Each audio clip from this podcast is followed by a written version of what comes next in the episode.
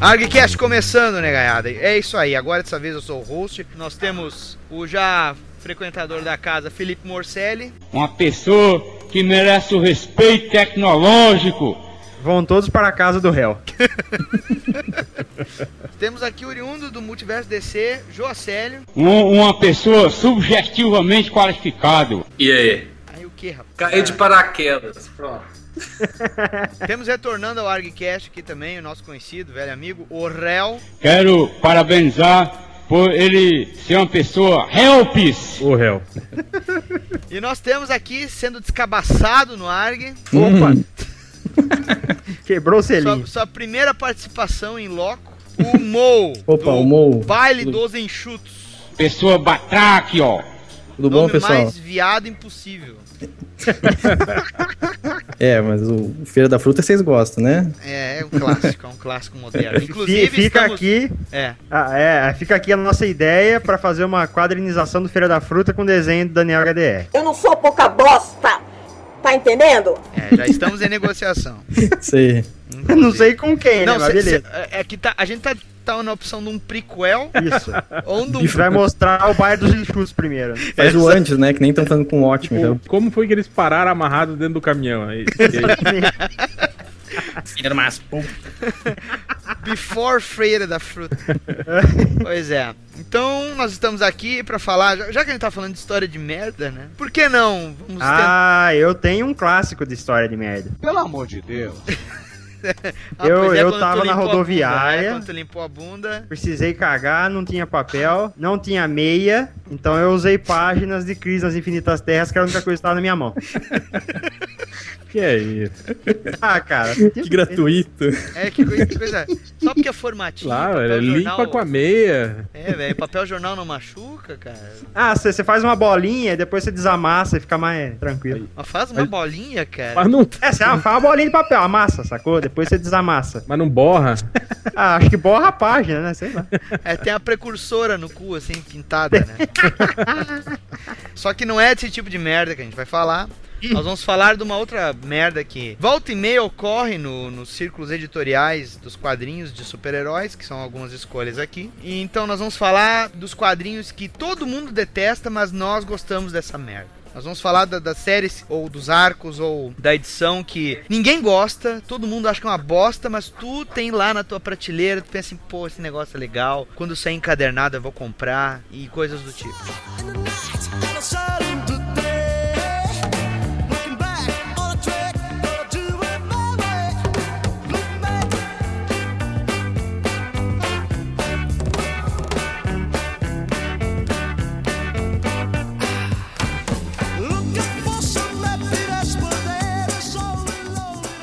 Então, fazendo um resgate psicológico de cada um, qual foi o primeiro trauma com história de merda de cada um aqui?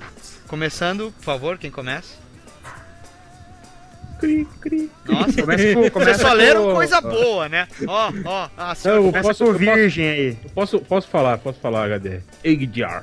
Cara, eu lembro quando... Pô, eu era moleque mesmo, né? Eu acho que foram as primeiras edições do Heróis da TV. Não sei se era o número 3 ou 4. Isso lá no início dos anos 80. Acho que finalzinho dos anos 70, 79, 80, por aí. Tá entregando a idade, hein?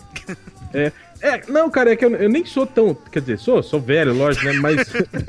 Mas é que eu não sabia mais. Eu me alfabetizei com quadrinho, né? Então eu aprendi a ler com quadrinho. E eu sou roots, cara. Eu leio sempre super-herói. Eu nunca li essas merdas, tipo Mônica, Disney. Eu sou sincero, cara. Esses quadrinhos assim, não. Meu negócio era super-herói mesmo. Depois tá ele entrevistando o Sidney Guzman, né? Nos melhores do mundo. Não, mas eu falei pra ele. Eu falei pra ele que eu nunca li. Não, essas merdas tu não falou. Pô, falei. Não, eu nunca li essa merda que você fez aí. Não, até tuitei no dia do aniversário do Maurício. Lá. Foi, apesar de nunca ter lido, né? Soltou a palavra merda, porra. Tá, mas o que leu no Heróis da TV que era... Não, cara, era uma história... Eu lembro que as histórias nessa época aqui do Brasil eram muito díspares, assim. Você tinha, assim... Daqui a pouco meu cachorro vai latir, viu? Então você tinha histórias, assim, dos Vingadores dos anos 60. Você tinha histórias do dos anos 70, umas já do início dos anos 80, tudo misturadas, assim, né? Tudo juntas. Aí, falei. Pare de gritar, desgraçada criatura! Pega! Aí era uma história do Thor, cara. Uma história muito idiota, que ele lutava contra um... Tinha um cientista, e esse cientista criou um robô indestrutível. Aí ele chamou o Thor pra testar esse robô. Aí ele vai lá, dá porrada com o martelo dele, né? Aliás, o desenhista não desenhava o martelo igual o martelo, desenhava igual uma marreta, assim, não tem? Com aquele cabo comprido e aquele martelinho na ponta. Aí eu não sei, eu não lembro direito o que aconteceu na história, eu sei que daí apareceu um raio duplicador na história. Aí duplicaram... Raio duplicador? É, aí duplicaram o martelo do Thor, tinha dois martelos, duplicaram o Thor, duplicaram o robô, sabe aquelas histórias meio idiotas, assim, tipo aquelas histórias da DC, assim, dos anos 50, 60, com um cientista louco, esses produtos, assim, científicos que aparecem do nada, tipo, duplicador, aí duplica o Thor, atira no Thor, viram dois Thors, aí, porra, que merda é essa, né, cara? E eu lembro que foi uma história muito, muito ruim, muito, muito barrela, assim, cara, e eu lembro que dessa vez eu parei, olhei e falei, cara, e eu, porra, molequinho, né, cara, 6, 7 anos, assim, sabe quando você olha e fala, puta, que merda que é essa, né, cara? Tu chegou a se arrepender de ter lido, porque tu tava comprando e colecionando, né? Sim, sim. Chegou a se arrepender mesmo? De falar, puta, não vou mais comprar essa mesmo? Não, porque é mix, né, cara? Então você acaba... Não, mas... Né? Porque ele é rica. Já era rico desde jovem. Essa elite dominante de merda! Mas de se arrepender, assim, de ter comprado, eu tenho muita coisa, cara. Eu tenho, porra, anos 90, o que eu mais tenho é a revista que eu comprava e me arrependia. Quem não se arrependeu de comprar coisa nos anos 90? Aqueles crossovers entre personagens da Image e da Marvel, lembra? Eu tenho vários. Nossa senhora, parecida. O Homem-Aranha com o Bedrock, nossa senhora, cara. Isso é caprichado. Todd Nauck desenhando. Tem um que é o acho que é o Youngblood e os X-Men, cara, que a cada duas páginas muda de desenhista. Cara, mas é um lixo, cara, um lixo, assim. E eu comprava, sabe, você lembra? Eles nem saíam pela eu acho que estavam saindo pela Mitos nessa época. E não, aí ele saiu esses crossover eram da Abril. Não, acho que não era da Abril ainda não, hein? Acho que era depois. Porque eu lembro que saiu na banca, já era formato americano e tal. Aí eu lembro que ele saiu na banca, não vendiam, aí sei lá, uns 6, 7 meses depois, eles apareciam envelopados, assim, tipo 3 ou 4 especiais juntos, assim, na banca, lembra? Que eles vendiam, assim, 3 revistas por R$5, assim. Ele que falou desse crossover aí, eu já falava com o Roger nessa época, ele não tava com saco nenhum pra desenhar essa merda, velho.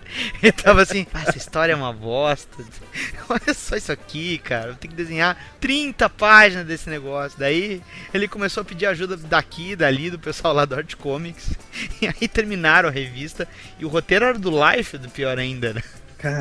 Não, e é isso que eu falo. E você vê nitidamente que a cada 2, 3 páginas muda o traço, assim, sabe? Exatamente. O tipo de traço. Às vezes muda até o uniforme do personagem. Você vê que não foram as mesmas pessoas que desenharam. Tipo, foram pessoas diferentes que desenharam, sei lá, nem conversaram entre eles, nem... Quer dizer, o cara que continua as 2 primeiras páginas nem olhou as páginas. Sim, a continuidade que o cara... zero, né? Exatamente. E isso, sim, eu me arrependo de... Mas não jogo fora. Colecionador é foda, né, cara? Mas eu deixo eles lá no... Seu verme da prateleira. Eu sou o verme. Eu deixo eles lá na masmorra, né? Na última prateleira, assim, naquela quase no chão, assim, bem escondidinho no canto lá, assim, pra ninguém...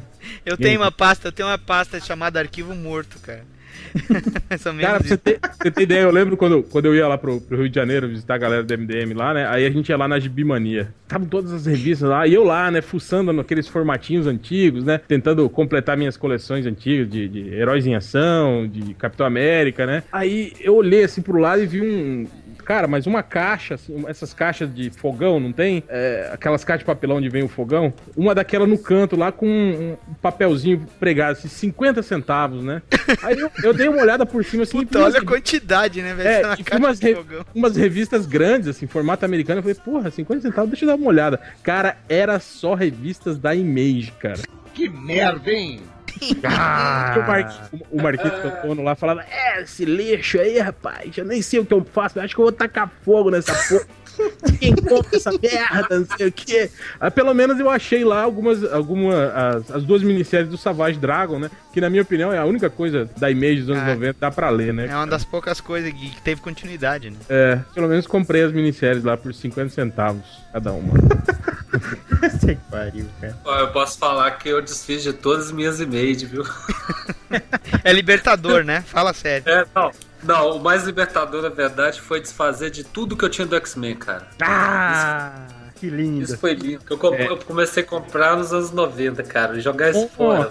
Esse foi um período que eu não comprei, cara. Eu lembro que eu acompanhei, né, o X-Men desde do início, nas Super Aventuras Marvel e tal, até um pouco antes, quando começaram a sair naquela revista, acho que era Premiere Marvel, que saía, nem era da editora Abril ainda. Aí depois veio pra Abril, aí, cara, aí fui acompanhando. Aí quando chegou nos anos 90, naquela, acho que a terceira ou quarta saga da Alinhada, eu falei, não.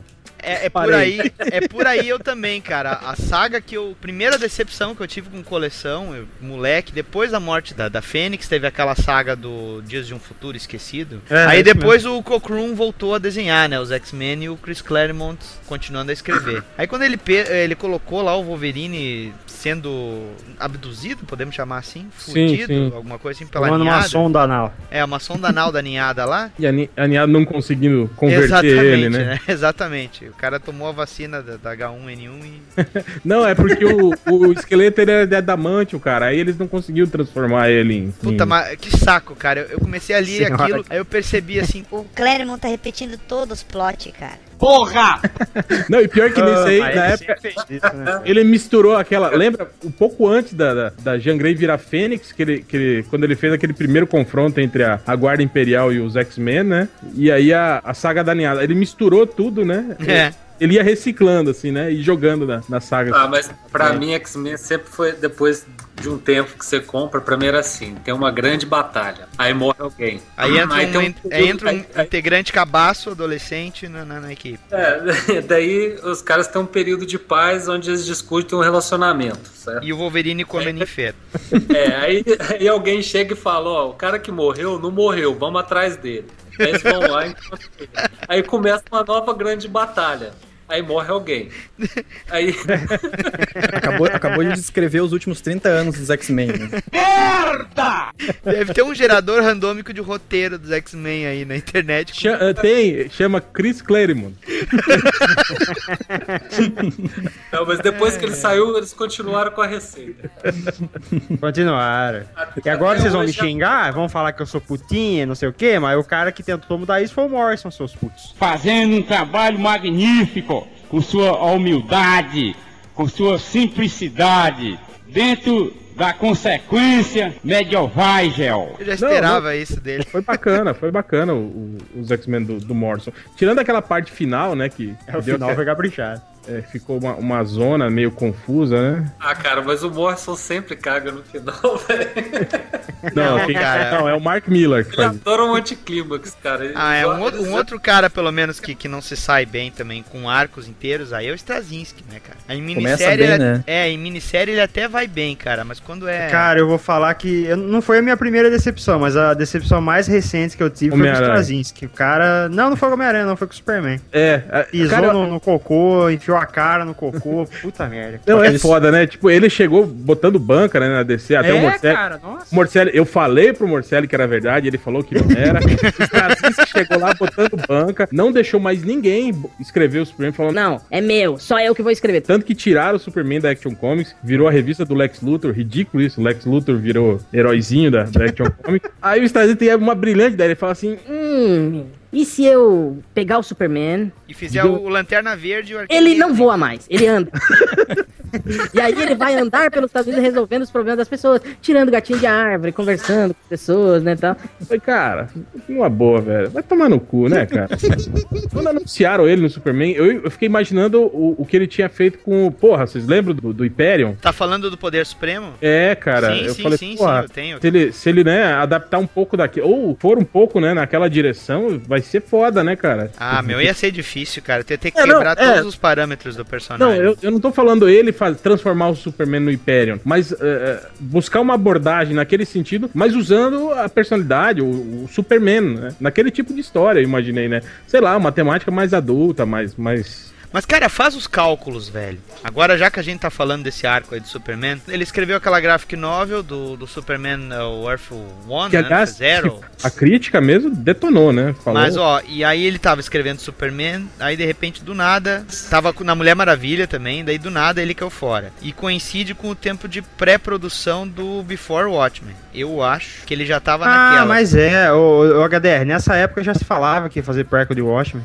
É. Não, e tem outra, porque ele saiu também pra fazer o segundo volume, né, do Earth One aí. E time que tá ganhando não se mexe, então foi o desenhista, ele de novo. Mas eu acho que a DC meio que limou ele mesmo, porque as vendas do Superman caíram bastante. Mas claro, né, velho, ele tava botando o esforço dele nesses outros materiais aí. Que... É, mas não foi só isso não, HDR. Muitos sites da crítica elegeram a história dele no Superman mensal como a pior história do ano, uma coisa assim, sabe? Coitado, não cagou mesmo no negócio. Coitado do Barro.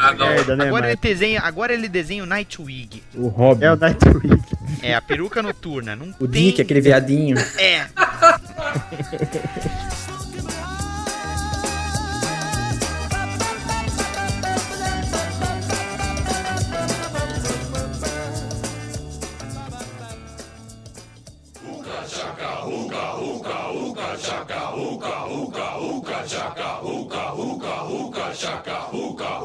I can't stop this feeling deep inside of me.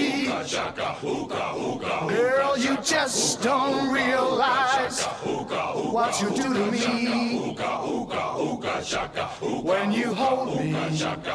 E aí, amor? E aí? Cara, se o Helm falou... A primeira bagulho que ele falou lá do Thor, cara, eu lembrei de uma história do Thor, que até o desenho é bom, que é do Simonson, mas é aquela participação que ele teve de uma história dos X-Men, cara. Vocês lembram disso? Que o Arcanjo perde a asa, né? Com os Morlocks. Achei que você ia falar do Thor Sapo. Não. Pô, Thor Sapo é foda, cara. Mas aquilo ali é poesia pura, o Thor Sapo.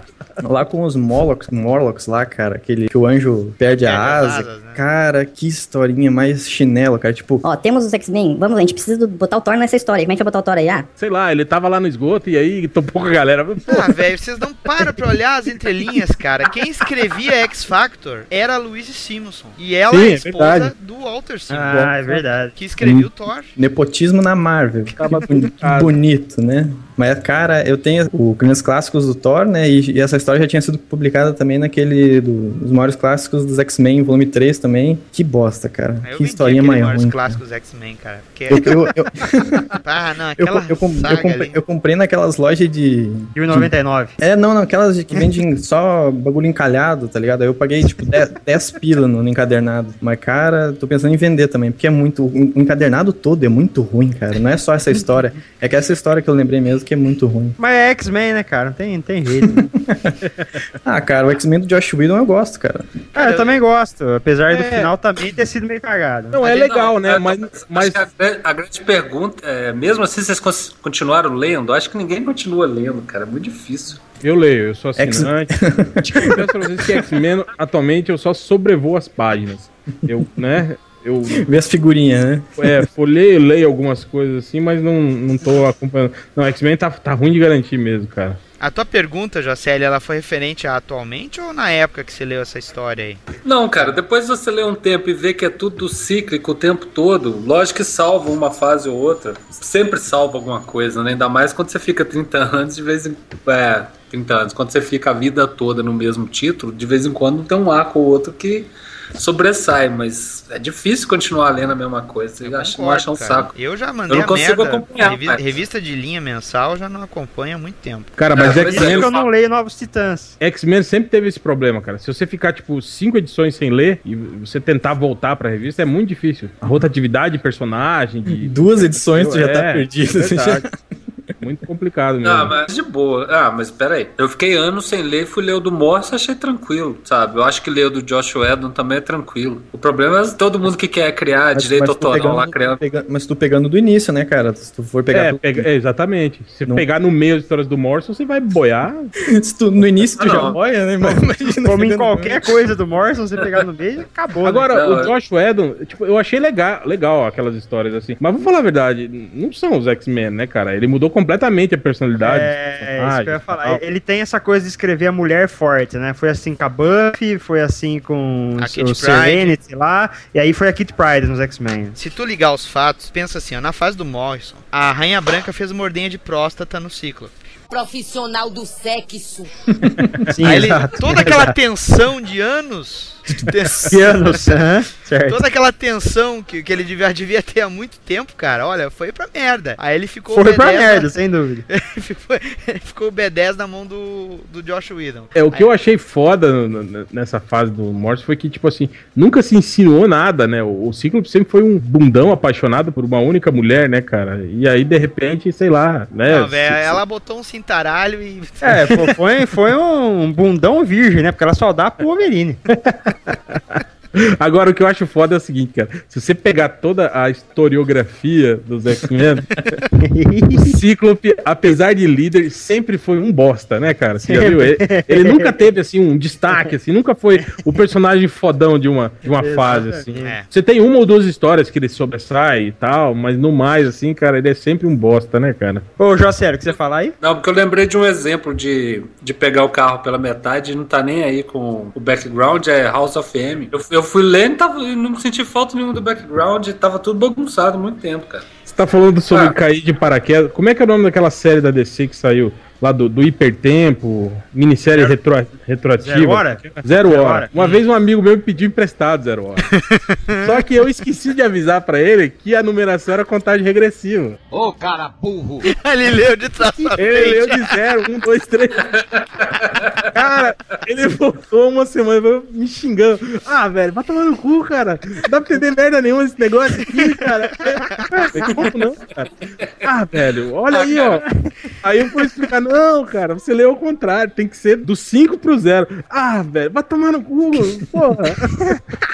Eu comecei a ler quadrinho pra valer mesmo. Foi em Crise das Infinitas Terras, cara. Nossa senhora. É uma experiência caprichada. É, pois é. Você não sabia porra nenhuma do background. Eu achava do caralho aquele monte de personagem pulando de todo lado. Morrendo, cara, né? Querendo saber quem são os caras. Não, e o mais legal é tu pegar uma revista que tinha outras histórias de 10 anos atrás e olhar a história da Crise e tu ficava assim, porra, mas não são os mesmos personagens. Da Crise no Brasil foi uma zona, né? Cara, olha, o cara tinha que ter nervos de aço pra ler Crises. Nossa senhora, velho. Pelo menos não fizeram as cagadas que fizeram Secret War, né? É, Secret War foi foda. Mas eu lembro que na época do Crise, enquanto tava rolando a Crise em algumas páginas, tipo, você tinha a Corporação Infinito, né? Tipo, as histórias da Corporação Infinito na revista Super Amigos. É.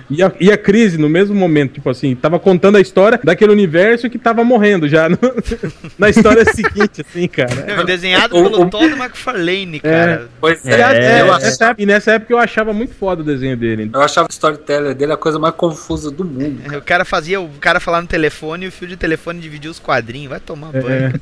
Ah, né, cara? Era época do splatter, né, cara? Não, isso aí tem tudo nome, cara. Isso aí tem nome. Isso tem nome. Ah, eu não sei desenhar, então vou botar um monte de firula. Não, aquelas paradas de sangria, né? É. Cadê? O cara, tudo tinha que sair do quadrinho, né? Exato. Não tinha mais a linha que delimitava, né? Cara, tinha umas Flash, quando ele desenhava Homem-Aranha, não dava pra entender porra nenhuma, cara. Cara, o que eu odiava no McFarlane é aquela anatomia, que tem gente que adora, né? Aquela perna parecia que tinha sido torcida no moedor de carne, assim. É, cara, o Homem-Aranha parecia um alicate ambulante. Então, vocês estão falando nisso, cara, imagina quem lia Titãs, cara. Quando leu Crise nas Infinitas Terras. Ah, é verdade, cara. Eu tava toda sambada. Confuso, cara, foi confuso. Tinha aquela tal de Cristales, Ametista, não me lembro o nome da guria. Ametista, isso mesmo. E não, ficava... Não, acho que era Cristal. Cristal. Não, Cristal era do X-Men, da Marvel, pô. É uma coisa assim. Da Marvel, eu acho que é o nome. Aí tu ficava, tá, onde é que saiu essa guria, cara? Era quartzo. Quartzo, isso aí. Puta, exato. É tudo pedra, né? Rubi, esmeralda.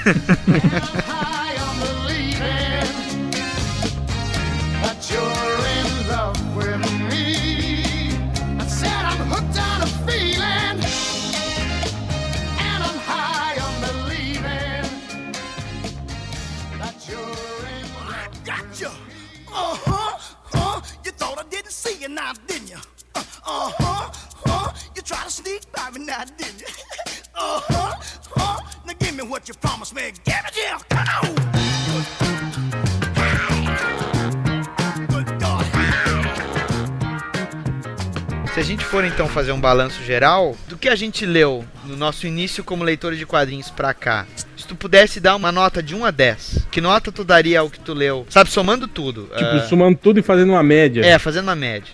Cara, eu vou te falar uma coisa, que eu li muito mais coisas ruins do que boas, assim. Mas te confesso que as coisas boas, assim, compensam em muito, né? As coisas ruins. Mas se for fazer uma, análise fria, assim, entre bom e ruim, eu diria que, sei lá, 70% do que eu li foi ruim, assim, e 30% bom, cara. Ah, então usa em porcentagem, esqueço de 1 a 10, eu acho que é melhor, né? Tá, e tu, Mo? Cara, eu sou um bosta, cara. Eu gosto de tudo que eu leio, assim, cara. Nossa. Até guri novo, cara. Massa velho. Tu é guri novo, cara. Tu tá descobrindo a parada. É, então... cara, tipo, esse negócio que vocês têm de nerd velho e rancoroso, de odiar tudo, sabe? Puta, tem que ouvir isso ainda. Vai embora, isso, Mo, chama-se sabedoria. Quantos anos você tem, Mo? 19. Garotinho juvenil, garotinho criado a leite moça, a leite com pera, ovo maltino na geladeira. Olha aí. É, tá maluco. Que inferno. Achei que eu era mais novo aqui. Então, não vou dar uma porcentagem porque vai ser mentira, acho, mas assim, sei lá, 90% de tudo que eu li até hoje eu gostei, cara, assim, dificilmente eu vejo uma coisa assim, que, por exemplo, eu sempre procuro tirar alguma coisa de bom daquilo, então, o desenho foi legal, essa... olhar pelo lado positivo, né? Isso, cara, então assim, raramente eu vejo uma história e eu, puta, que merda, e tipo, quero queimar o gibi, sabe? Tirando uma história do Aquaman que eu li num formatinho... Aquaman, cara. Num formatinho da Liga da Justiça, cara, que era ridículo, os desenhos muito ruins, a história era uma bosta. Era aquele que o uniforme era azul? Isso, pô, aquela história é foda, mesmo. Cara. Aquela história é boa, cara. A história é boa, cara. O desenho é horrível, cara. Não, o desenho é legal também. Isso, cara, o desenho também é bom. Você é horrível, cara. Então eu sou horrível, então, desculpa. Vou me recolher na minha insignificância, então. Você não aprendeu nada. Eu gosto de tocar o amigo do Jeff Jones, cara. Ai, credo, que horrível. No deserto, né? Aquaman no deserto, vai tomar no cu, cara. Ô, cara, não fala, velho. Não fala que até tá rendendo essa série aí. Cara, até quando ele vai ficar levando piadinha? Encheu o saco já, né?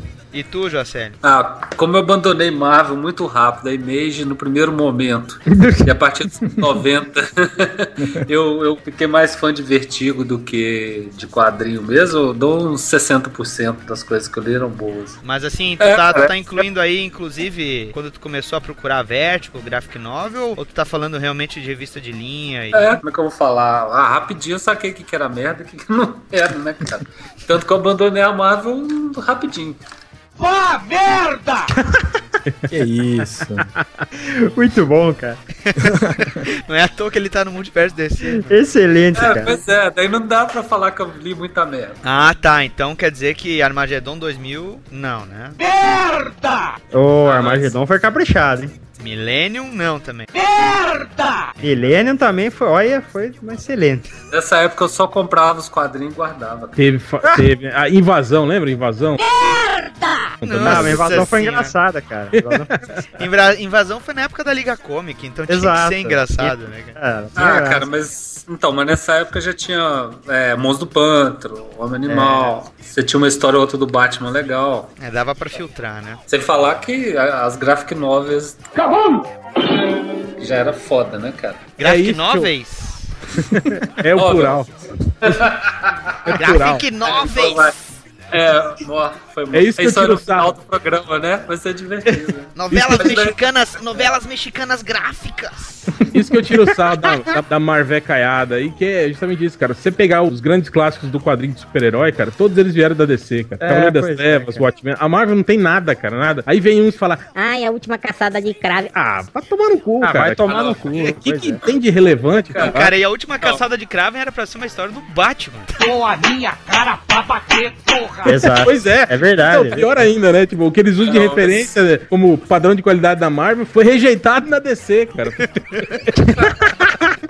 Não, mas eu ainda acho a queda de Murdoch muito relevante. Não, é boa, mas não é graphic novel.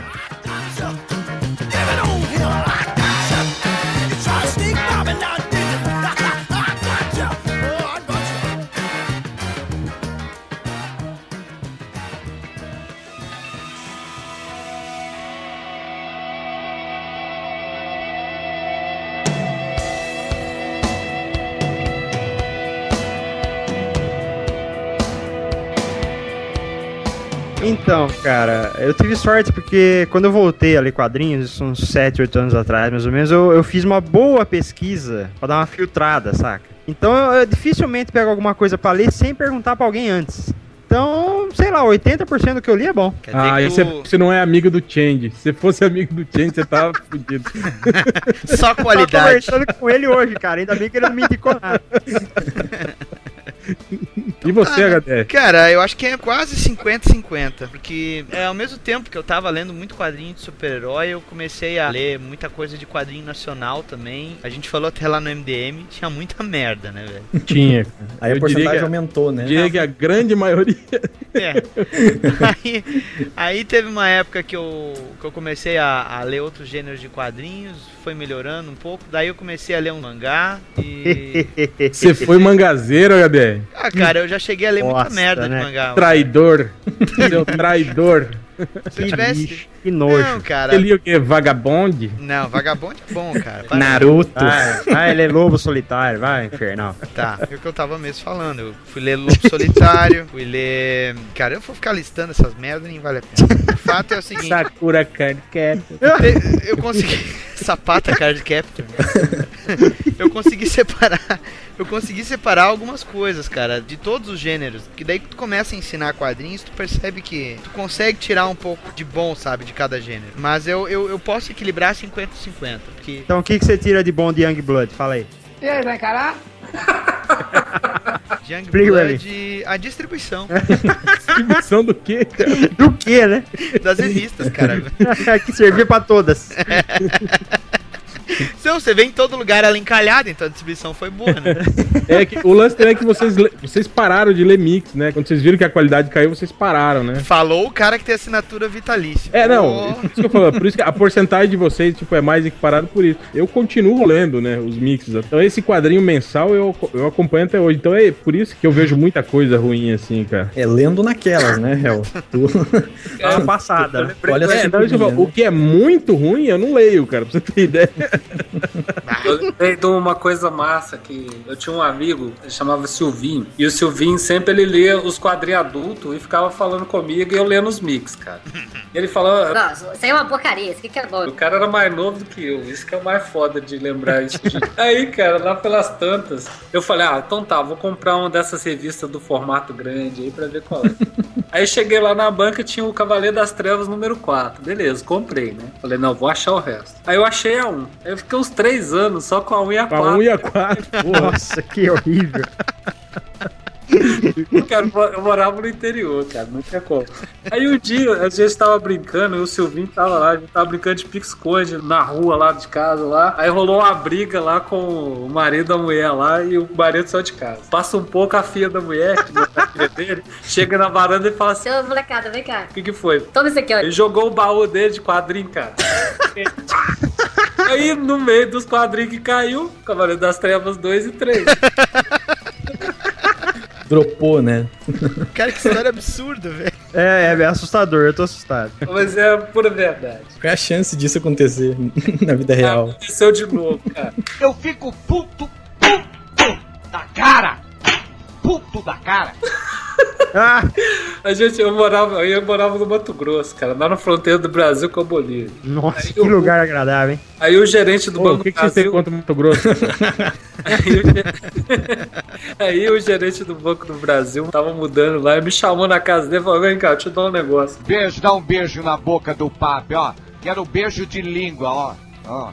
Tá? Ele pegou, cara, me deu um saco, hein? Cuidado. Ele subiu rápido na empresa, né? Tô vendo. Ó, ele me deu um saco cheio de LL. Opa. O que ele te deu? Pelo amor de Deus. Um saco cheio de LL e Playboy. Opa! Aí, cara, eu chamei um amigo meu. Olha que caca, doido, vamos dividir isso que lá em casa não vai dar pra mulher tudo, não. Eu vou me acabar se eu usar tudo de uma vez só. Aí nós pegamos e jogamos num terreno baldio. E o moleque era muito católico. Ficou com medo da mãe dele achar ruim, foi lá e botou fogo no serviço. Olha que cretino, que cretino. É um grito de alerta que eu estou fazendo aos pais e às mães. Veja bem. Tá, né? Tivemos uma confissão adolescente de José.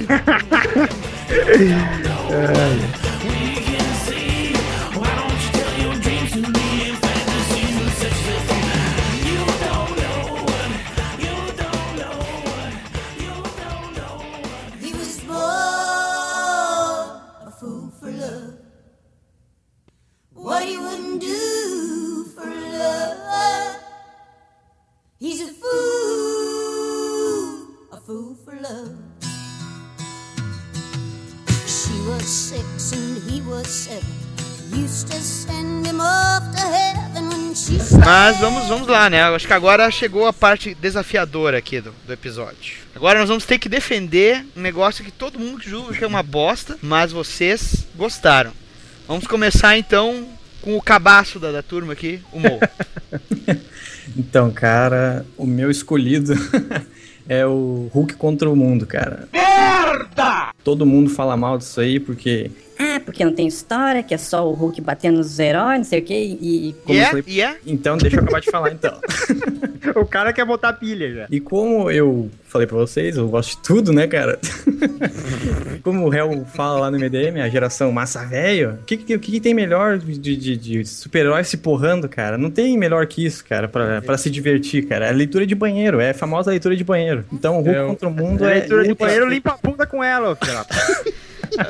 Mas, Mo, me explica uma coisa, cara. Se tu vier com o papo de que tu gostou da arte, vai se fuder, né, velho? Quem desenhou essa bosta? Então não fala, então. Foi o Lee Wicks, não foi? Não, cara, o Lee Wicks é muito bom. Meu, não tem história, cara. A gente tá falando da história aqui. O que tu gostou da história? Ah, cara, tem aquele lance da, digamos assim... Senta que lá vem história, né? É. Aquele lance que os Illuminati mandaram ele lá pro caralho lá, né? E aí eu acho que foi isso aí que eu gostei, cara. Tipo, o lance da vingança... E o lance da vingança dele, né, cara? Dele, tipo, voltar pra terra puto querendo descer o cacete em todo mundo, cara. Acho que... Eu sei que não tem história, cara. Eu acho que eu entendo, Mo, que eu acho que essa história sintetizou uma coisa legal, que foi, tipo assim, o Hulk, poder, força da natureza... com um pouco da inteligência do Banner, assim, sabe? Pra armar situações e dar o troco na galera que fudeu com ele, quer fuder com você. Tá escrito na cara, né? Pra mim, ela... Olha, cara, ela sintetizou uma coisa, cara. Que o Hulk não funciona no planeta Terra. Não funciona em lugar nenhum essa merda, cara. Cara, o Hulk tem que ser... É aquilo mesmo. Ele tem que ser anti-herói. Ele tem que ser um personagem... Ó, as duas melhores coisas que eu li do Hulk... Foi aquela minissérie do Banner, com o Richard Corben desenhando. Aquilo ali, cara, dava um filme perfeito pro Hulk. Principalmente pela modificação que fizeram no Dr. Samson. Que o Dr. Samson virou um filho da puta, assim, né? Manipulador, né? Tal. Aquilo lá foi muito foda. A bomba gama, na verdade, não era a bomba que explodiu e deu poder ao Hulk. A bomba gama, a arma que o exército queria, na verdade, era o próprio Hulk, entende? E é isso que eles faziam. Eles dopavam o Banner, aí quando tinha alguma situação extrema que eles precisavam resolver, ou sei lá, num paiseco lá, o cara vinha de avião, aí o cara soltava um produto químico, o Banner acordava, tava amarrado, os caras, e aí, Banner, beleza? Opa, beleza. Empurrava ele do avião, né, cara? Na queda ele virava o Hulk, né? Levantava puto, matava todo mundo, né? Depois o governo jogava gás paralisante, ele desmaiava e aí levava ele de volta pra base, né? Aí precisava de uma coisa maior pra deter o Hulk daí, né? Cara, mas o Hulk não funciona na Terra, cara. O personagem virou isso, na verdade, né? Eles foram... Ah, que é isso, o Hulk é ótimo pra segurar a montanha nas costas, cara. E tu, José? A história? Não, o nome da sua mãe. Não, o melhor jogo de futebol que você viu na sua vida. Eu tava desenhando aqui. Porra, presta atenção! Eu também tô, porra. Vocês estavam falando da Marvel, eu perdi o interesse. Cala a boca. Não, pra mim, eu acho que é o quadrinho que eu gostava muito, mas essa é uma memória afetiva muito forte, é os quadrinhos Super Amigos.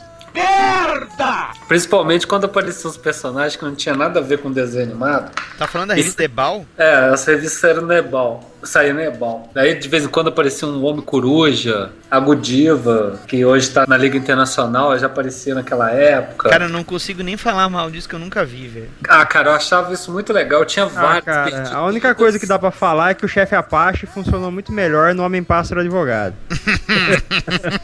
não, né? Nessas revistas não tinha o Chefe Apache. Cara. Ah, não tinha o Chefe Apache? Ah, o que valia a pena, então não tinha.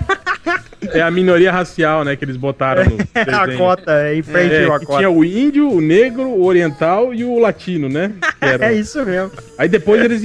Lembra que depois botaram uma mulher, aquela da selva, Xena das selvas, lembra? Uma mulher que usava um shortinho jeans. É, ela só aparece em um episódio, cara. Ah, cara, o Darkseid queria casar com a Mulher Maravilha. What up? Pussy. Aquele episódio que a lua racha no meio e sai um passarinho. Essa eu vi. O bicho da paz cresce. E aí eles ficam em pé, em cima do planeta Terra, lutando, né? Eu falei, porra, uma pisada do chefe Apache detonava metade do continente. Cara. Aquilo é muito ruim, cara. Tá, peraí, aquele episódio que eles viram anão numa mina, lembra? Nossa, cara. Bruxo que transforma eles anãozinho, é. Ai, cara, isso só mostra como essa revista era uma merda, velho. Tem outro episódio legal também, HDR. Aquele que é o Dr. Frankenstein, faz um Frankenstein com os poderes dos super amigos. Ah, aí sim. Depois o Robin pega os poderes. É o único episódio que o Robin faz alguma coisa, lembra? Que o Robin ganha superpoderes, vai lá e derrota o Super Frankenstein lá. Que merda. Não, e eu que tava num dia lá nas lojas americanas, né? Nada pra fazer. Daí eu vejo lá os episódios perdidos. Falo, opa, vou comprar, nunca vi, cara. Eu já tinha assistido todos, cara. Perdido por quem, né? Episódios perdidos. A tia Hannah e a tia Barbera deixaram cair do bolso.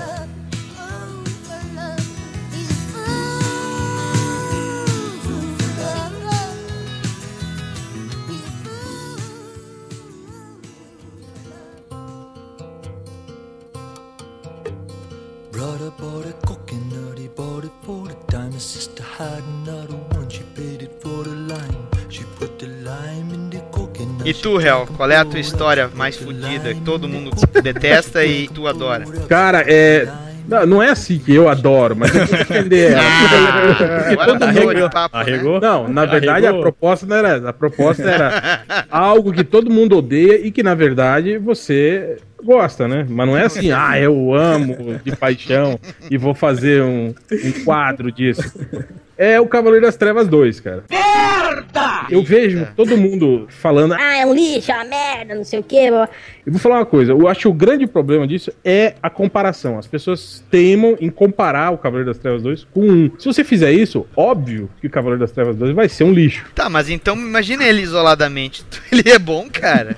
Não é. É uma boa história, cara. Se você ler ele isoladamente, é uma história boa. Cara, tem umas passagens que são fenomenais. Eu tô falando o texto do Frank Miller mesmo. Não sei se vocês lembram, o início, quando o Batman vai resgatar o Ray Palmer, que ele tá preso numa placa de pet. Porra, aquele texto é muito foda. Que a garota põe ele na boca, inclusive, né?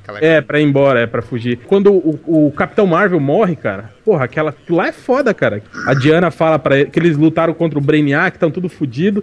Aí a Diana fala, volta a ser o Billy Batson, né? Pra você se recuperar um pouco, né? Depois você volta a ser o Capitão Marvel e a gente continua lutando. Daí ele fala, não, ó, eu vou te falar a verdade, na verdade o Billy Batson já morreu há muito tempo, né, cara? Eu sou só a criatura mágica aqui, né? O Capitão Marvel, né? E aí, no final, ele faz um discurso, tipo, fala que ele vai falar pela última vez a palavra, que se ele falar Shazam, ele desaparece, né? Porque não tem mais o Billy Batson, né? E aí, porra, tem eu acho que eles falam, né? Pra onde vão os sonhos, né?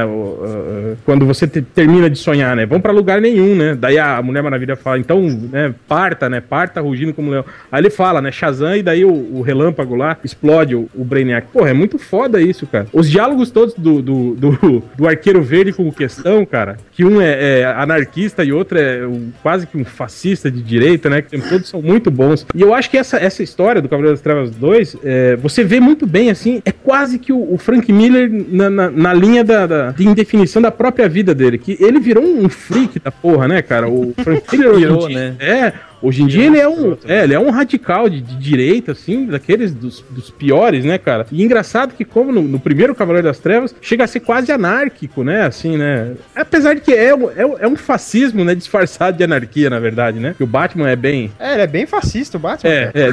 Essa coisa... Ele instaura um estado de sítio em Gotham, né, cara? É, mais ou menos, cara, mas é aquele lance de incitar a revolta popular, né, cara? Contra o governo, né? E no Cavaleiro das Trevas 2, ele faz isso muito mais, porque quem tá no governo são os vilões vilões, né? Quer dizer, o Lex Luthor forjou, né, uma conspiração e ele domina os Estados Unidos sem ninguém saber, né? E mostra muito bem esse... Ele faz umas críticas sociais muito bacanas. Não sei se vocês lembram, no meio da história aparece um grupo de... Quando ele retoma, né, os super-heróis, ele faz os super-heróis voltarem a aparecer, a população começa a gostar disso, né? E como era tudo muito... É mais ou menos como é hoje, é tudo muito volátil, tudo vira moda rápido, as pessoas começaram a usar, né? Usar... Um apresentador de TV... É isso mesmo. Como um modismo, né, cara? No meio de todas as notícias do que tava rolando lá, da treta toda, a mídia falando dessa merda, né, cara? Que é mais ou menos uma crítica do que acontece hoje, né, cara? É, o povo tá mais interessado no que acontece no BBB, no Lua Santana, no Restart, do que com a política nacional, esse tipo de coisa. O Cavaleiro das Trevas 2, ele não era necessário, cara. Não era necessário, mas é isso que eu tô falando. Cara, se a revista não se chamasse o Cavaleiro das Trevas 2, fosse só, sei lá, Batman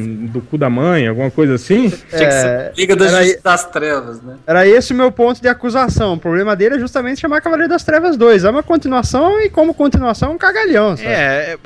A comparação que tu falou, cara. A comparação tá ali, né? Tem como não comparar, o negócio tem o mesmo nome, sabe? Não tem aquele negócio lá, cara, que no fim depois do Cavaleiro das Trevas 1, que o Frank Miller se sentiu culpado, que ele destruiu o super-herói, não sei o quê. Não foi isso? É por isso que ele fez o Cavaleiro das Trevas 2. Ele destrói ainda mais. Tem muita gente com essa teoria, cara, que ele fez o cara apunhando ele, lança o Cavaleiro das Trevas 2, lança o Cavaleiro das Trevas 2. Cara, ele fez por dinheiro, cara, ele ganhou $1 milhão ele ganhou da Warner. É de mais de 8 mil!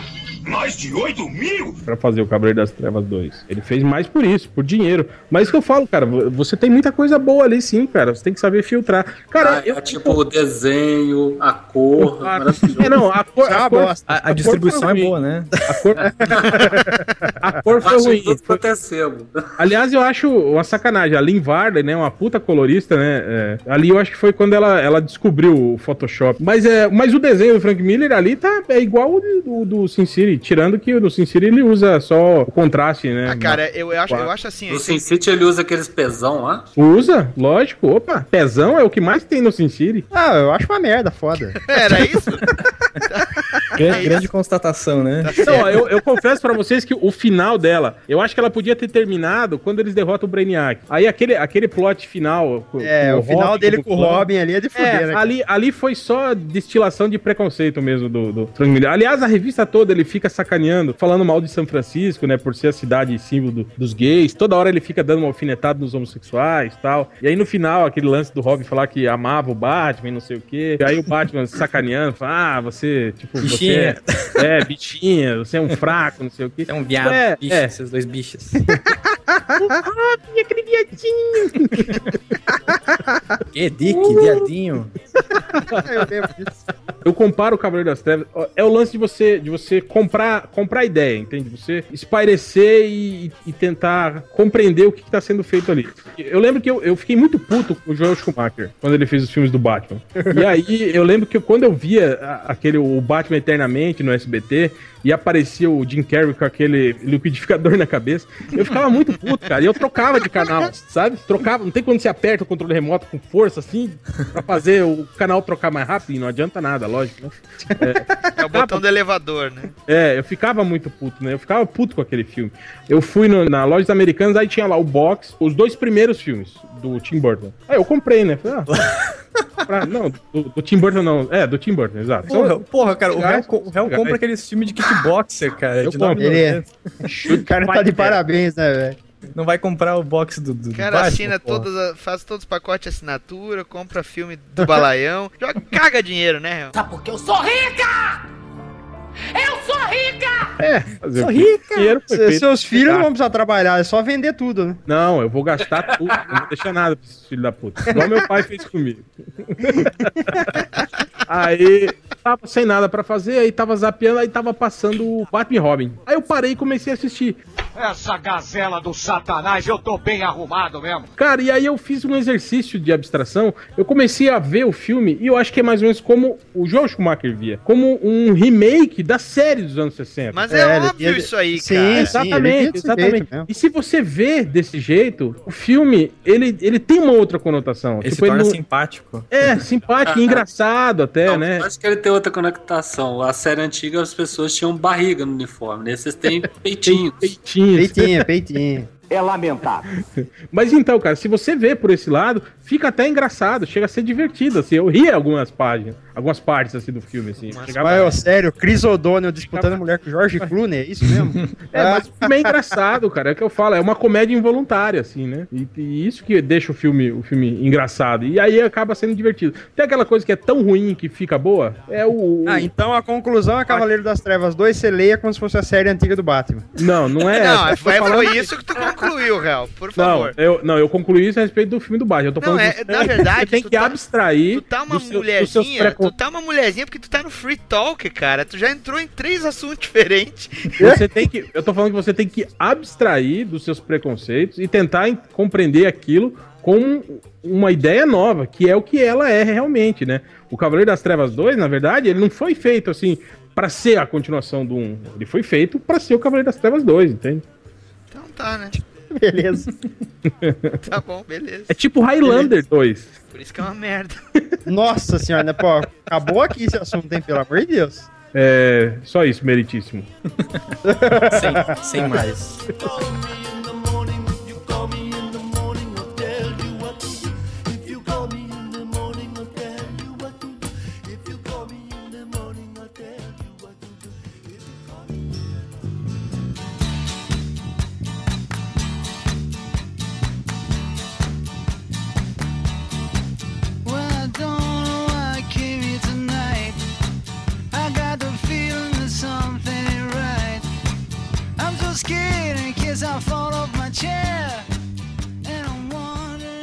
Isso aí que tu falou da revista não precisar ser uma continuação, poderia se contar essa história em outro lugar, ou talvez ser desnecessário, é o que acontece com a minha escolha, por exemplo, tá? Eu sou um dos últimos fãs de John Byrne, né? O Brunão, abraço, Brunão aí, ó. Fã número 1 do John Byrne, o Brunão. Nossa, ele vai xingar você muito, cara. Quando eu li o Gerações... Merda! Eu fiquei, porra, do caralho o conceito, cara. Ele contar a história de onde não parou, sabe? Só que daí ele lançou o Gerações 2, aí foi razoável. E no Gerações 3, cara, ficou confuso, mas eu sou um verme, cara. Eu comprei...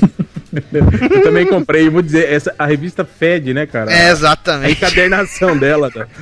Aquele papel jornal, assim, com aquele cheiro de tinta podre. Aquela tinta de refugo de gráfica, né, velho? O primeiro Gerações é muito bacana. E quando eu vi a ideia também, eu falei, porra, do caralho. Segui a cronologia, heróis envelhecendo, seus filhos tomando seus lugares. Muito foda. Desses Gerações aí, cara, eu, na mesma loja que eu comprei o encalhado lá do X-Men... Lá vem, hein? Lá vem. Eu comprei esse daí do Gerações 3, cara. E... Só tem merda lá. Nossa senhora. Na época, naquela época, assim, quando eu tava começando a ler quadrinhos, cara, eu comprava de tudo, assim, né? Aí eu comprei isso aí e, cara, pior que vocês me lembraram disso aí agora, cara. Puta merda, Gerações 3 é muito ruim, cara. E aquele negócio que vocês estavam falando agora há pouco, cara, até o encadernado fede, cara, esse encadernado cheira merda, cara. Cheira merda, é verdade. Cara, pior que até hoje, cara, eu tava organizando as minhas revistas esses dias e aí ele tava ele fica junto com a parte de encadernado, né? Aí eu peguei ele, não tem como você dar uma folhada assim, cara, veio aquele cheiro, eu fechei ele. Cara, tu sabe que eu tentei, eu deixei ele no sol pro cheiro ir embora, né, cara? Nossa, as ideias, cara. As páginas ficaram parecendo uma batata Ruffles. Tu não amarelou tudo também? Não amarelou, mas não deixei também 10 anos no sol, né, cara? Eu só botei umas 5 horas ali. Mas peraí, Daniel, você ia defender o Gerações 3. Você tá falando mal. Eu tô falando da gráfica agora. Ah, tá. Ah, tá certo. A gráfica não tem defesa, cara, né? Quer saber, ó, o Gerações 3, ele tem uma coisa que vale a pena ali. A distribuição, né? Ela foi boa, tinha vários encargos pra ele. Não, mas tem um outro aspecto aí também, cara. O Byrne tava desenvolvendo a história, ele teve um erro de arrastar ela pra 12 capítulos. Esse foi o erro que eu acho que acontece ali no Gerações 3. Porque talvez se fossem menos capítulos, funcionaria melhor. Agora, tem um outro fator que me faz defender o Gerações 3, que é o seguinte. Quando ele estava desenvolvendo o projeto, houve a reformulação do Superman do Mark Waid. E quando ele estava fazendo o projeto, ele ficou sabendo da reformulação do Superman que o Mark Waid estava fazendo. E ele ficou mordido, porque até o presente momento, o cânone que tu tinha do Superman era o que ele fez no Man of Steel. E aí, eu acho que ele fez o resto da minissérie, ligou, foda-se, tá ligado? E fechou ela de um jeito que não tem como tirar a continuação dali. Peraí, você tá querendo dizer que ele fez a história toda putinho? Claro, velho. Ah, tá. Então quem paga é o leitor, né? Não. Mas, olha só, a coisa mais fácil que tinha na história dos quadrinhos é o John Byrne tá putinho com alguma coisa, cara. É, pois é. Mas ele é o primeiro dos trolls dos quadrinhos, cara. O Frank Miller tá fazendo agora o que o Byrne fazia 10 anos atrás, cara. Primeiro rancoroso, né? O que não dá mérito nenhum pra ele, né? Aí é que tá, velho. Eu acho assim, meu, o Gerações 3, cara. Ele tem uma excelente ideia que se arrastou demais. Ah, cara, excelente então, ideia é marromeno também, né? Ó, porque, meu, ele pegou... Porque esse tipo de legado do pai passar pro filho, isso já existia no Cavaleiro Solitário e no Besouro Verde, pô. Mas eu não tô avaliando o Cavaleiro Solitário e o Besouro Verde. Eu tô avaliando o Gerações 3. Ah, ele copiou de alguém também. O John Byrne, cara, é um cretino. Tá bom, né? Ele tá fazendo isso pra na hora que for gravar com o Brunão não encher o saco dele. Manda ele a puta que eu pariu. Chama a polícia e manda meter ele na cadeia. É, né? Eu tô vendo. Tô vendo. E, cara, eu pelo menos vejo o seguinte também, sabe? O Gerações 3 foi o último respiro criativo dele ali, cara. Porque depois ele fez o quê? Ele fez o Etrigan, né? Ele fez Patrulha do Destino. Nossa senhora, parecido. Que eu tenho que admitir, ficou muito inferior ao que tinha sido feito antes. O Gerações 3 foi o último respiro de criatividade dele na DC. Você tá louco, meu. O último respiro da vida dele. Imagina, cara, assim, a história do Gerações é John Byrne, em relação à história, é como se você estivesse dentro do labirinto, sabe? De tanto conceito, de tanto momento específico de cronologia que ele brinca. Só que esqueceram de dar a linha pra ele, né? Aí perdeu lá dentro, cara. É, não fizeram o caminho de pão pra ele sair atrás do negócio. Uma coisa que eu concordo com a HDR, eu acho que ele foi ele exagerou, digamos. Eu acho que primeiro no Gerações 3... Foi na medida. A passagem de tempo entre as sequências eu acho absurdas, assim, né? Aquela coisa de exagerar demais, sei lá, do Superman, do Batman virar imortal, não sei o quê, sabe? Essas coisas, assim, absurdas demais, assim, né? Foi desnecessário, na verdade, né? Porque chegou um momento que a história, pra você avançar ela, dar continuidade pra ela, você tinha que inventar coisas muito esdrúxulas. Assim. Mas resumindo, cara, eu continuo gostando, eu leio com prendedor de roupa no nariz e não tem problema, cara.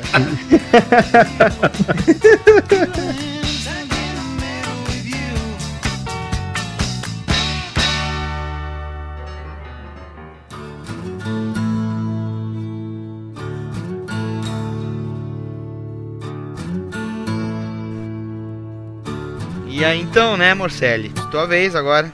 Olha, a minha defesa ela é única e exclusivamente afetiva. Eu quero deixar isso bem claro. Tá. Comi um clone, né? Eita. Como é que é? Você tava comendo uma cabrita, velho? A Dolly. Zoofilia total, cara. Olha só. Cara, a saga do clone do Homem-Aranha ela tem um sentido especial para essa pessoa careca aqui. Merda! Você perdeu os cabelos, foi aí, não foi? É que foi aí que eu comecei a comprar gibis de super-heróis, cara. Tu era um pequeno mole. Exato, eu era um pequeno mole, eu não tinha lido nada nunca na minha vida, falei... Vou até a banca comprar o gibi do Homem-Aranha. É a famosa desgraça pelada, atendi a careca agora, velho. E aí tava no começo da saga do clone, eu fui até o final, cara. E por mais que seja um lixo inacreditável, eu gosto, cara, eu gosto de lembrar dessa época que eu era uma criança inocente, entendeu? Que não tinha... Que gostava de tudo, né? É, que não tinha senso crítico, não ficava falando mal, desejando maldições pras pessoas, jogando pragas e tal. Porque você tinha 19 anos, é isso? Eu tinha 11 na época. Ô, Mo, eu não deixava barato. Não, eu não vou responder esses caras aí que gostam de descer. Eu me recuso a falar com esses caras aí. Não, tudo bem, eu não me nivelo por baixo também, não. Fica na sua aí. Tá, mas resumindo, o Morcelli... Não, é que existem problemas aqui, né? Que nem o Hell, ele defendeu uma obra do Frank Miller, por exemplo. Você defendeu o John Byrne, que amem ou odeiem, mas tem muita gente que gosta. Eu não posso me colocar a defender Howard Mack, tá ligado? Ou Tom DeFalco, ou caras desse tipo, sabe? Não, Tom DeFalco é legal, cara. Não, então agora... o máximo que eu posso falar é que me lembra de uma época boa, porque de resto é melhor ficar quieto. Cara, eu lembro do Howie Mack, aquele outro arco, lembra? Da morte da Mary Jane, depois o sequestro dela e o... Ela morreu no avião, um negócio assim? É, aí o Homem-Aranha. O Homem-Aranha ficou acho que uns 3 anos falando que ela não tinha morrido, procurando ela. É, pode crer. Aí ela apareceu, né? E aí apareceu o vilão que sequestrou ela. Só que o vilão não fala quem ele é, não fala por que ele sequestrou ela. E aí ele devolve ela pro Homem-Aranha no final da história, falando: ah, não, o amor de vocês é muito bonito, ela nunca vai me amar como ela te ama. Então... Mas deu e deu gostoso. Então toma essa vagabunda aí de volta e eu vou embora. Não, peraí, quem é você? Não, eu não vou falar porque vai ser uma revelação muito dolorida pra você, não sei o que. Aí vai embora e acaba. Eu sou Norman Osborn. Mas então, olha só, eu não tenho problema nenhum com clones na história em quadrinho, principalmente com Homem-Aranha, que já tinha tido uma saga do clone original nos anos 70. Então já é um negócio que faz parte da história dele e tudo mais, dá pra levar. O problema é que a coisa se prolongou de uma forma inacreditável, tem 400 Homem-Aranha. Olha o que eu falei aí. A ideia até é boa, mas... Tinha trocentos Homem-Aranha, tinha o Aranha Escarlate, tinha o Kane, tinha o cara com a cara derretida, do chiclete masticado. O Aranha Escarlate que era o primo do Peter, né? Tipo, era o Peter loiro. Muito bom essa ideia, né, cara? Peter loiro, meu primo aqui, na minha cara. Não, aí eu vou te falar uma coisa. A ideia original era muito ousada, cara. Era dizer que o Peter Parker, na verdade, era o clone. Ah, mas não tiveram culhão, pô. O Ben Reilly era o verdadeiro filho, né? O cara que foi clonado, né? E a intenção deles era justamente substituir os dois no fim da saga, exatamente, né? Mas não tiveram culhão pra fazer isso, né, cara? Porra. Ah, cara, mas foi tempo depois da morte do Super-Homem, cara, que tinha aparecido... Ah, não, mas foi. Os editores falaram isso. Eles viram um sucesso tão grande da morte do Super-Homem que eles quiseram fazer algo semelhante. Chamaram o Dan Jungers, né? Ah, mas nessa época todo mundo morria, cara. O Batman foi substituído. Todo mundo era substituído nessa época, cara. Chamaram o Dan Jungers pra fazer essa fase aí do Ben Reilly. Ele fez mais tarde, né? Ele não começou a saga do clone. Não, tô falando foi depois. Foi o Howard Mack e umas galera. Cara, quando ele assumiu a identidade do Homem-Aranha e o Peter Parker deixou de ser Homem-Aranha. Isso, aí, isso, exato. É verdade, eu acho que ele até desenhou algumas... Desenhou com o arsenal do Klaus Johnson. Eu tenho mais coisas pra falar da saga do clone. Eu gosto do Ben Reilly, sabe? Eu acho que ele foi o Homem-Aranha mais mó da faca, tá ligado? Ele fazia umas coisas mais maneiras. Ele era mais inteligente que o Peter em alguns pontos, né, cara? Ele era mais inteligente, ele era mais porradeiro e tinha umas traquitanas da hora. É isso que eu ia falar, cara, aquele negócio que ele criou aqueles cartuchos de impacto, aqueles outros cartuchos que eu misturava, fazia um caralho a 4 com os cartuchos lá, cara. Não, mas vamos, convenhamos, que nos anos 90 todo mundo ficou mais motherfucker, né? Todo mundo. Nos anos 90, se você não fosse motherfucker, você não vendia revista. Tanto que até o Capitão América vestia roupa preta, o Demolidor, né? Todo mundo. O anjo, que era um bosta, né? Ganhou asa de lâmina, não sei o quê. Que isso, o Super-Homem dava choquinho, pô. O Super-Homem parecia uma pilha, cara. Fala sério aquele design. Era uma Rayovac, né? Era uma Rayovac, cara, aquilo.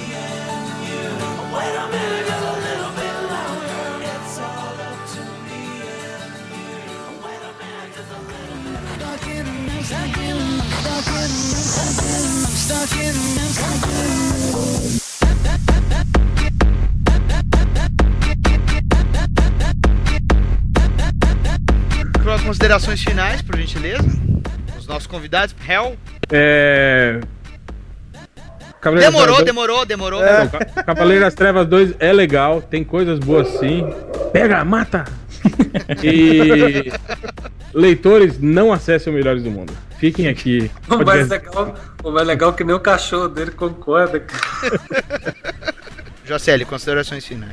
Ó, você ouvinte aí que tá ouvindo e ouviu tudo isso, se você não leu ainda isso, fique longe, assim como fique longe da minha professora de inglês, cara.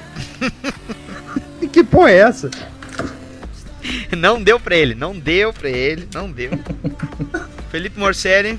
Procurem clones de ovelhas. Comam todas. Vistam eles de Homem-Aranha, né?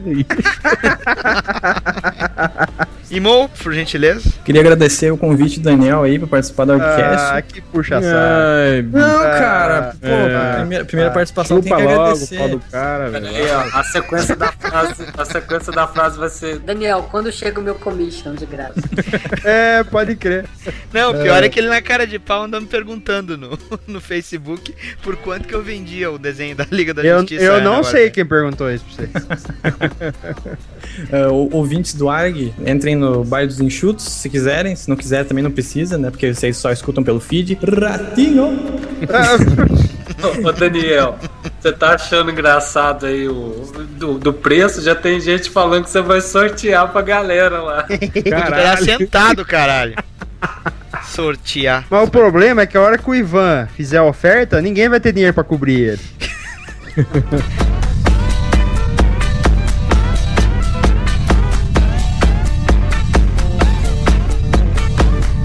Bom, gente, então é isso, né? Já que os assuntos estão em off. É, já que já estamos gravando outro podcast. É, já estamos gravando outro. Então é isso aí, muito obrigado, boa noite, valeu aí. Obrigado, continuem lendo essas merdas todas. Essa aqui não deixa de ser uma recomendação.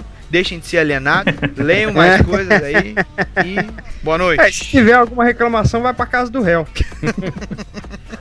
Vai pro inferno.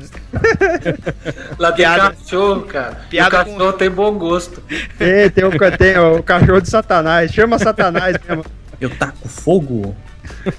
Pô, então, peraí. Então o réu é o fantasma, porque o cachorro é o capeta. Ah, meu Deus. Nossa senhora, hein? Já pensou em montar um stand-up? Deixa eu apresentar.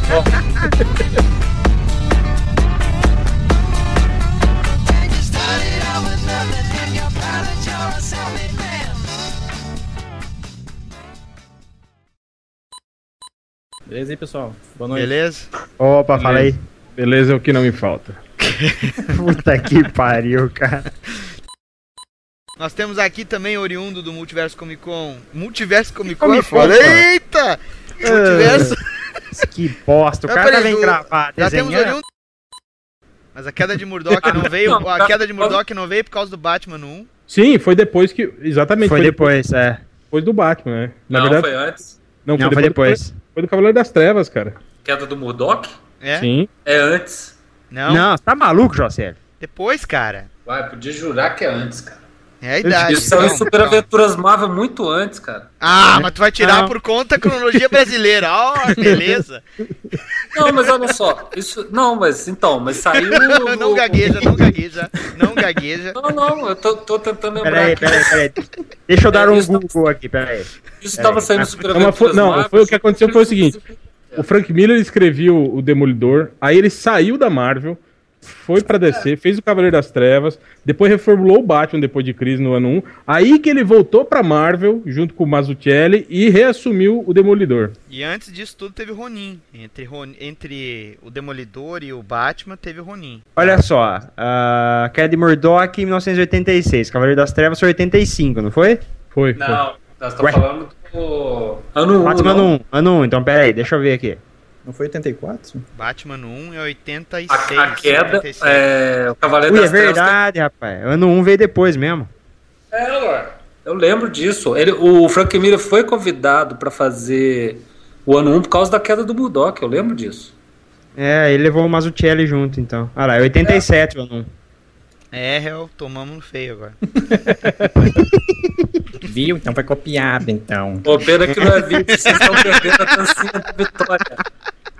Ah, DC copiou da Marvel. DC copiou da Marvel, então, tá? Seus cuequinha verde. Tá, mas ó, e Morcelli, tu que não falou a tua porcentagem aí, cara. Ah, cara, eu tive sorte, Quem é que tá com o microfone vazando aí? Pera aí. É o José. Eu? Tu tá no Viva Voz aí, no teu áudio? Não, agora voltou normal. Tá, melhorou. Viva Voz, ele tá no celular. Ultra chama isso de revista de uma cagada. Ele fala que ele gosta das histórias do Jeff Lemire por isso, porque é uma revista que você senta e numa cagada você lê. Agora, tipo, o Grant Morrison, você não consegue ler numa cagada. Vai umas 2, 3 cagadas, né? É verdade. A merda vai e volta e tu não consegue cortar o laço. É aquela revista tem que você ler. Começa a ler, deixa no banheiro, aí, tipo... Então lê a Lamu da assadura, né, velho? Cara, eu tinha esse hábito de ler no banheiro, cara, mas às vezes... Pô, e a Lamour era foda, cara. Às vezes eu lembro quando eu tava lendo do Inferno, e aí, porra, é uma leitura que te prende, né, cara? Você não consegue parar de ler aquela porra. E aí ia pro banheiro, ler. Né? E aí você termina de cagar e continua lendo, né, cara? Até chega a perna ficar dormente, assim, de tanto que você fica sentado. Ô, Real, já pensou você lendo do Inferno depois que você comeu pimenta, velho? Deve ter sido. Ah, que piadinha infernal. Solta a música da Praça é Nossa, pelo amor de Deus. Ah, meu Deus, socorro, me salve dessa piada. Peraí. Da vingança. Os Illuminati são Geraldo Alckmin, José Serra. E todos os outros tucanos que estão por aí. Dá R$100 pra ele, dá R$100. Não, mas acho que o problema do Hulk foi esse. Foi que com o passar do tempo eles foram aumentando tanto o poder dele que chegou uma hora que não tinha mais como você fazer um... Que inimigo, cara, que... É que nem o Wolverine, né, cara? Ah, eu sei o que podiam ter feito. Overpower. Podiam ter pegado ele e fazer ele andar pela América pra ele reencontrar a origem. O Hulk não pula mais, ele anda. Ele não soca mais, ele converte. Mas Marcele, a série de televisão do Hulk era isso, cara. Ah, eu não assisti, cara. Eu assisti, cara. Era isso mesmo, ele ficava andando pela América. Sempre à procura da cura, né? É. Tentando pulava. A cura era a cura. Não, ele pulava assim, ele pulava por cima de cerca, pulava em cima do prédio. Você sempre saía correndo, cara. Puta, que lixo, cara. Cara, vocês lembram aquele acho que é filme que aparece o Thor, cara? Sim. Ah, isso é um clássico. Isso é final dos anos 80 e início dos anos 90. Foi quando sensacional, cara. O Phil Bixby tentou trazer de volta. E tem um outro com o Demolidor, que é o aquilo ali é horrível. Puta. É o Audacioso, né? Audacioso. Tem duas versões. Tem uma que é o Audacioso e outra que é o Atrevido. No SBT passava a versão do Atrevido. Eu sou o Atrevido. E o cara achava legal que ele agia igual cego. Na hora da luta ele ficava assim, com a cabeça meio baixa, assim, como se não estivesse olhando, e com a mão assim pra frente, meio tateando o ar, assim, né? Nossa, que coisa horrível, cara.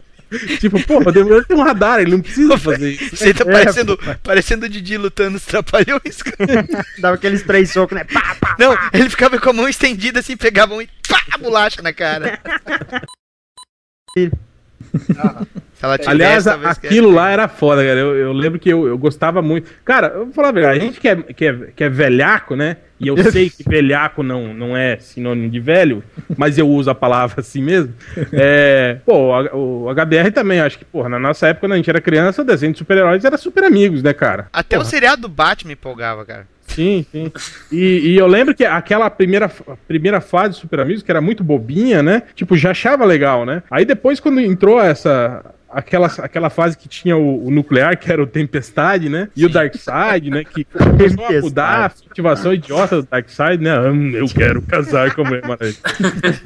Mas assim, eu vejo assim, quando essa série saiu, eu já tinha uns 12 anos. É como se eu tivesse crescido o suficiente pra ver ela.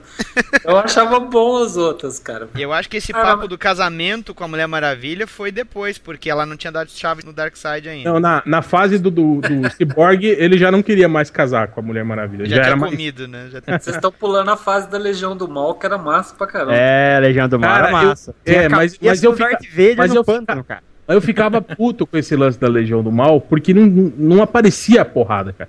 Eu lembro que eu fiquei puto num episódio que eles voltaram no tempo pra roubar o dinheiro, o ouro lá da... Eles voltaram, tipo, um dia antes de descobrirem o ouro na grande corrida do ouro. Aí a Legião do Mal ia garimpar todo o ouro do passado e vir pro futuro. Tá certo, né? Que horrível, cara. Aí os Super Amigos descobriram e foram pro passado também pra derrotar eles. Aí eu lembro, cara, que o Capitão Frio dá um tiro, né? Com a pistola dele, né? Faz de novo, faz de novo.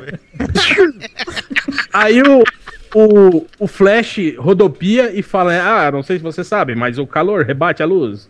Aí o raio rebate no Flash, aí o raio tá passando assim, cara, e aí o Lanterna Verde faz uma raquete, bate na água com a raquete, a água atravessa o raio do e vira umas estacas de gelo. E aí elas caem assim, circularmente, assim, fincando no chão e prendem. Olha só.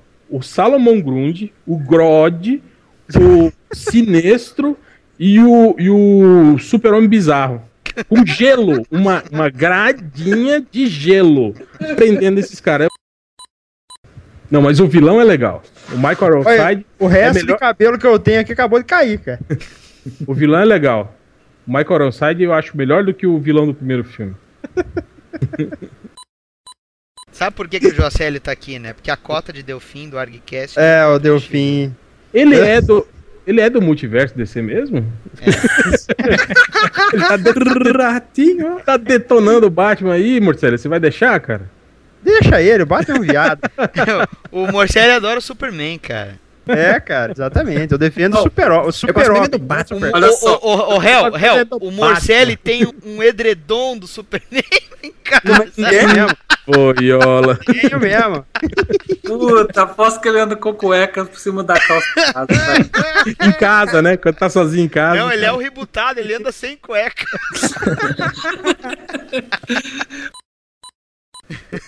Tem coisas legais, sim. Tirando o Tony Daniel, assim, que eu acho que as histórias deles são ruins, e essas histórias agora do David Finch que estão saindo aí, que também são difíceis de engolir. Passa pro Life, né? Eu duvido, hein, cara? Do jeito que ele tá com moral lá na DC, hein? Não entendo, cara. Os caras cancelam a revista dele, maior fracasso de venda, e aí dão mais 3 títulos pra ele. Vai entender. É, pra fuder mesmo. Olha só, eu acho que a estratégia da DC funcionou. Porque tá todo mundo metendo a boca, o famoso fale mal, mas fale de mim, cara. Cara, mas é o que eu falei. O lance do Liefeld, primeiro eu acho que ele começa vendendo bem por causa da curiosidade mórbida. As pessoas compram. É verdade, cara. Sim. Eu comprei Rock and Dove. É, então, você compra o início, né? Tipo assim, as 3, 4 primeiras edições, você fala, nossa... Não, chega. E aí para. E é justamente o que acontece com ele em todas as editoras, cara. Falando nisso, vocês viram eu trocando ofensa com ele no Twitter? Ah, foi que cara, velho. Foi um nada pelo. O cara ainda foi falar espanhol com você, né?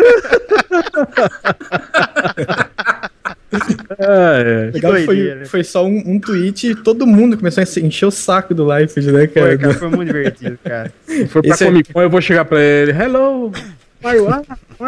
Sou Joe, né? Chega falando espanhol pra ele. Ah, não tiene tempo para mim, estou. Pá, uma cadeirada no meio do seu. E acaba a história, tipo... Cara, até hoje, né? Aliás, o Homem-Aranha tem umas... E a filha dele, velho? Tá perdida aí no espaço até hoje, né, cara? Mas a filha foi apagada no pacto. Ah, é verdade. Ah, vai pedir DNA no ratinho. Tá, mas e antes do pacto? Não, o pacto é mágico, apagou tudo. Não, eu tô falando de antes do pacto. Do momento que ela subiu até o pacto, ele tava cagando pra filha. Cara, sequestraram a filha dele, velho. Neném recém-nascido e ele tá cagando pra filha, velho. Que porra de herói que é esse, cara? É o Neymar, né, velho? É o Neymar. Aliás, o Claudianson, ele só se dá bem finalizando o Frank Miller, né, cara? O resto... Não, o Romitinha também, cara. Romitinha também. É, também. Não, e quando surgiu uma lenda que o Klaus Johnson tinha sido... Klaus Johnson, né, pô? Klaus Johnson tinha sido guitarrista dos Beatles, cara.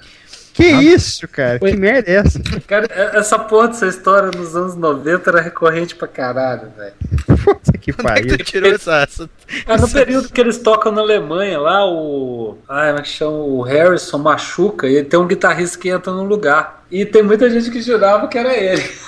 Caraca, velho, que doideira. Mas Klaus, velho, Klaus em qualquer festa do Chopp aí em Blumenau tem, velho, tem um monte. É igual o Zé. Internet.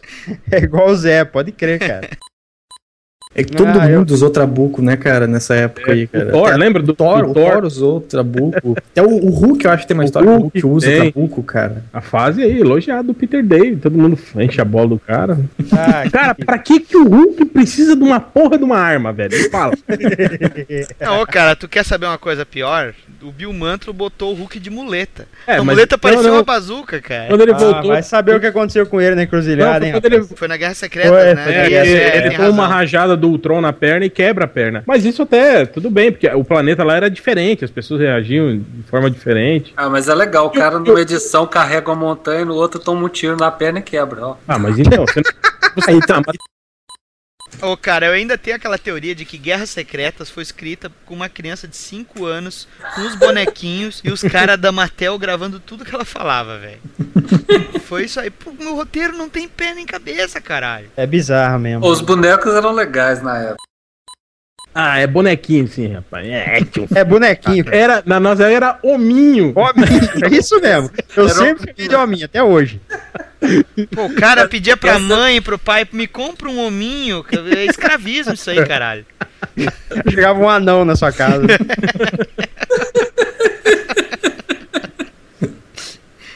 Cara, é igual essa história de quadrinho. Quadrinho é gibi, velho. Gibi. É melhor que revistinha. É, gibi, gibi. É, eu lembro, eu fiquei anos ainda, mesmo depois do X-Men, chamando de X-Men, X-Men. Eu tinha um professor de geografia. Tinha um professor de geografia que chamava de Jean Grey de Jean Grey, cara. Jean Grey. Não, um jogador de futebol, isso aí, que é Jean Grey. Nossa, que puta. É, mesmo. Mas é, cara, Jean Grey, cara, era o que? Era como a gente falava antes do desenho, não tinha desenho animado. Não, pô, como é que o JP queria chamar o Wolverine mesmo? Carcaju, né? Carcará, sei lá. Carcaju. É Carcaju. É Cramunhão. É, Carcaju, na verdade, é a tradução, né, de Wolverine. É, sim, Carcaju, é a tradução. É. É, mas é, ele... Não, aqui eu acho que, eu lembro de algum, acho que na, ele chegou a se chamar de Homem-Gato, acho, aqui em alguma... Nossa senhora. É verdade, cara, antigamente, naquelas revistas antigas lá da Homem-Gato, era RGE, né? Eu acho. Era RGE, eu tinha da Miriam Lane, né? É. As da RGE que saiu, as não, histórias. Mas aí, Marcelo, eu vou discordar de você, eu defendo as traduções da DC, acho o Joel Ciclone muito melhor do que Flash. Ah, concordo. Ricardito! Não, Ricardito é foda. Ricardito é tenso. Mas Speed é pior, não é? É pior. Pra mim é serviço de internet, inclusive. Vocês já viram um filme daquelas ovelhas canibais? Já? Um filme, acho que é sueco, não sei, um filme de terror? Caralho. O que as ovelhas... do Real, pelo amor de Deus. Daquela produtora do Shark Sand lá, Real? Não sei, Sand, cara. Eu Shark, até, sei lá. Eu tô até fazendo um post sobre isso, sobre os animais assassinos mais fodas do cinema. Eu falei desse filme, cara. Vocês não conhecem, né? Acho que o último trash que eu vi foi um filme norueguês do que tinha os zumbi nazista lá. Ah, era. Não era na neve? É na neve, isso mesmo. Eu vi. Snow Dead, isso mesmo, Snow Dead. Sensacional. É divertido. Divertido, cara. Pô, zumbi nazista, cara, genial. Nem o Sucker Punch fez isso, né? São duas coisas que você pode matar sem medo, né, cara? Sem zumbi nazista. Sem nenhum tipo de peso na consciência, né? Zumbi e nazista. Se for zumbi nazista, aí pronto, né, cara? Porra. Faltou um robô. Se for um zumbi nazista robô, pode matar sem medo. O nome do filme é Black Sheep. É de 2006, da Nova Zelândia, ele é. Puta merda. Da Nova Zelândia. Como diria o Jaca Paládio, na Nova Zelândia. Não lembro? Jaca Paládio, TV Colosso, não? Não. Eu lembro, eu assisti TV Colosso. Então, cara, esse filme aí, as ovelhas, elas são infectadas com um vírus, assim, e aí elas viram tipo um zumbi e começam... matar pessoas, assim, ovelhas assassinas. E tem um cara no filme que ele é mordido pela ovelha, só que ele sobrevive e aí ele vira um ovelhomem, assim. O ovo é lobisomem, a ovelha é ovelhomem, não é? O Jocelyn, tu notou que o Delfim da Terra 2 é o réu, né, cara? Ele é do só o réu, ele tem déficit de desatenção, né? Não, ele é o Delfim do universo Marvel, cara. Que universo Marvel o quê, cara? Me respeita, porra. Não sou Marvete, não, cara. Eu gosto de Mage. Gosto do Wildcats. Eu gosto do Brigade. É o Ultra, o Thales, que tem a coleção do Youngblood. Deus me livre. É mesmo? Cacete. A Hanna-Barbera ainda é estúdio independente ou foi comprado por algum... Foi comprado pela é da Warner, cara. É da Warner ou é da Disney? Não, da o Warner. Problema é o seguinte, que eu acho que o problema é da Ted Turner, cara. A Warner e a Ted Turner, eles são uma coisa só, mas... não são de verdade, sabe? Não entendi. Eu tô boiando aqui também. Não...